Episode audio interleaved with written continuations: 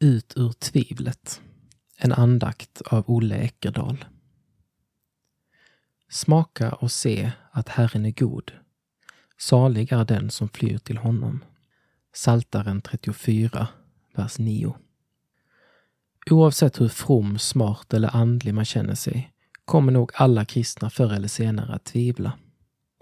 Tvivel kan se olika ut genom livet. Ibland kanske man har svårt att tro på att Gud är god i den här ibland inte så goda världen.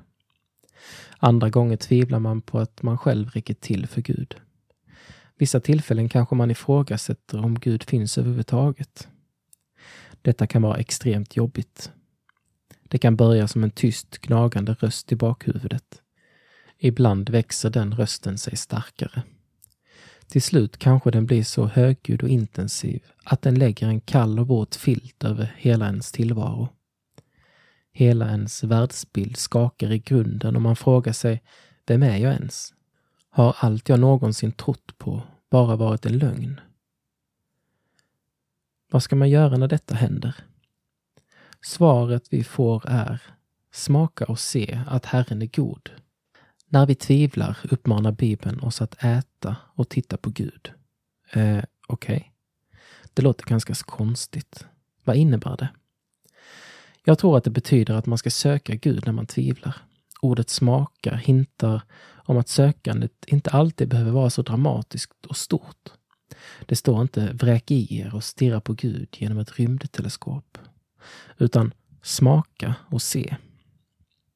I Bibeln står det att Gud närmar sig oss när vi närmar oss honom. Jakobs brev 4, vers 8.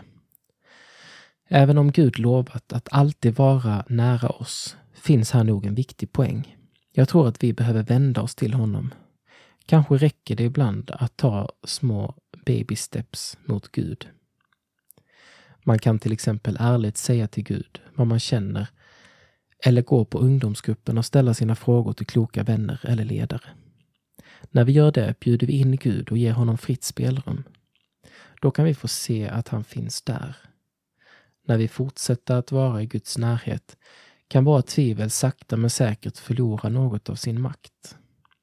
Gud vill lyfta av den där kalla och våta filten och hjälpa oss att fullt ut kunna lita på honom.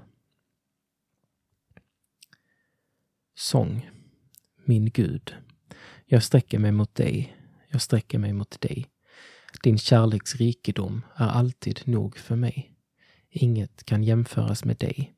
Herre, regera över mig. Regerar i ditt ljus. Hillsong Stockholm. Bön. Herre, visa mig vem du är. Hjälp mig att smaka och se att du är god. Amen.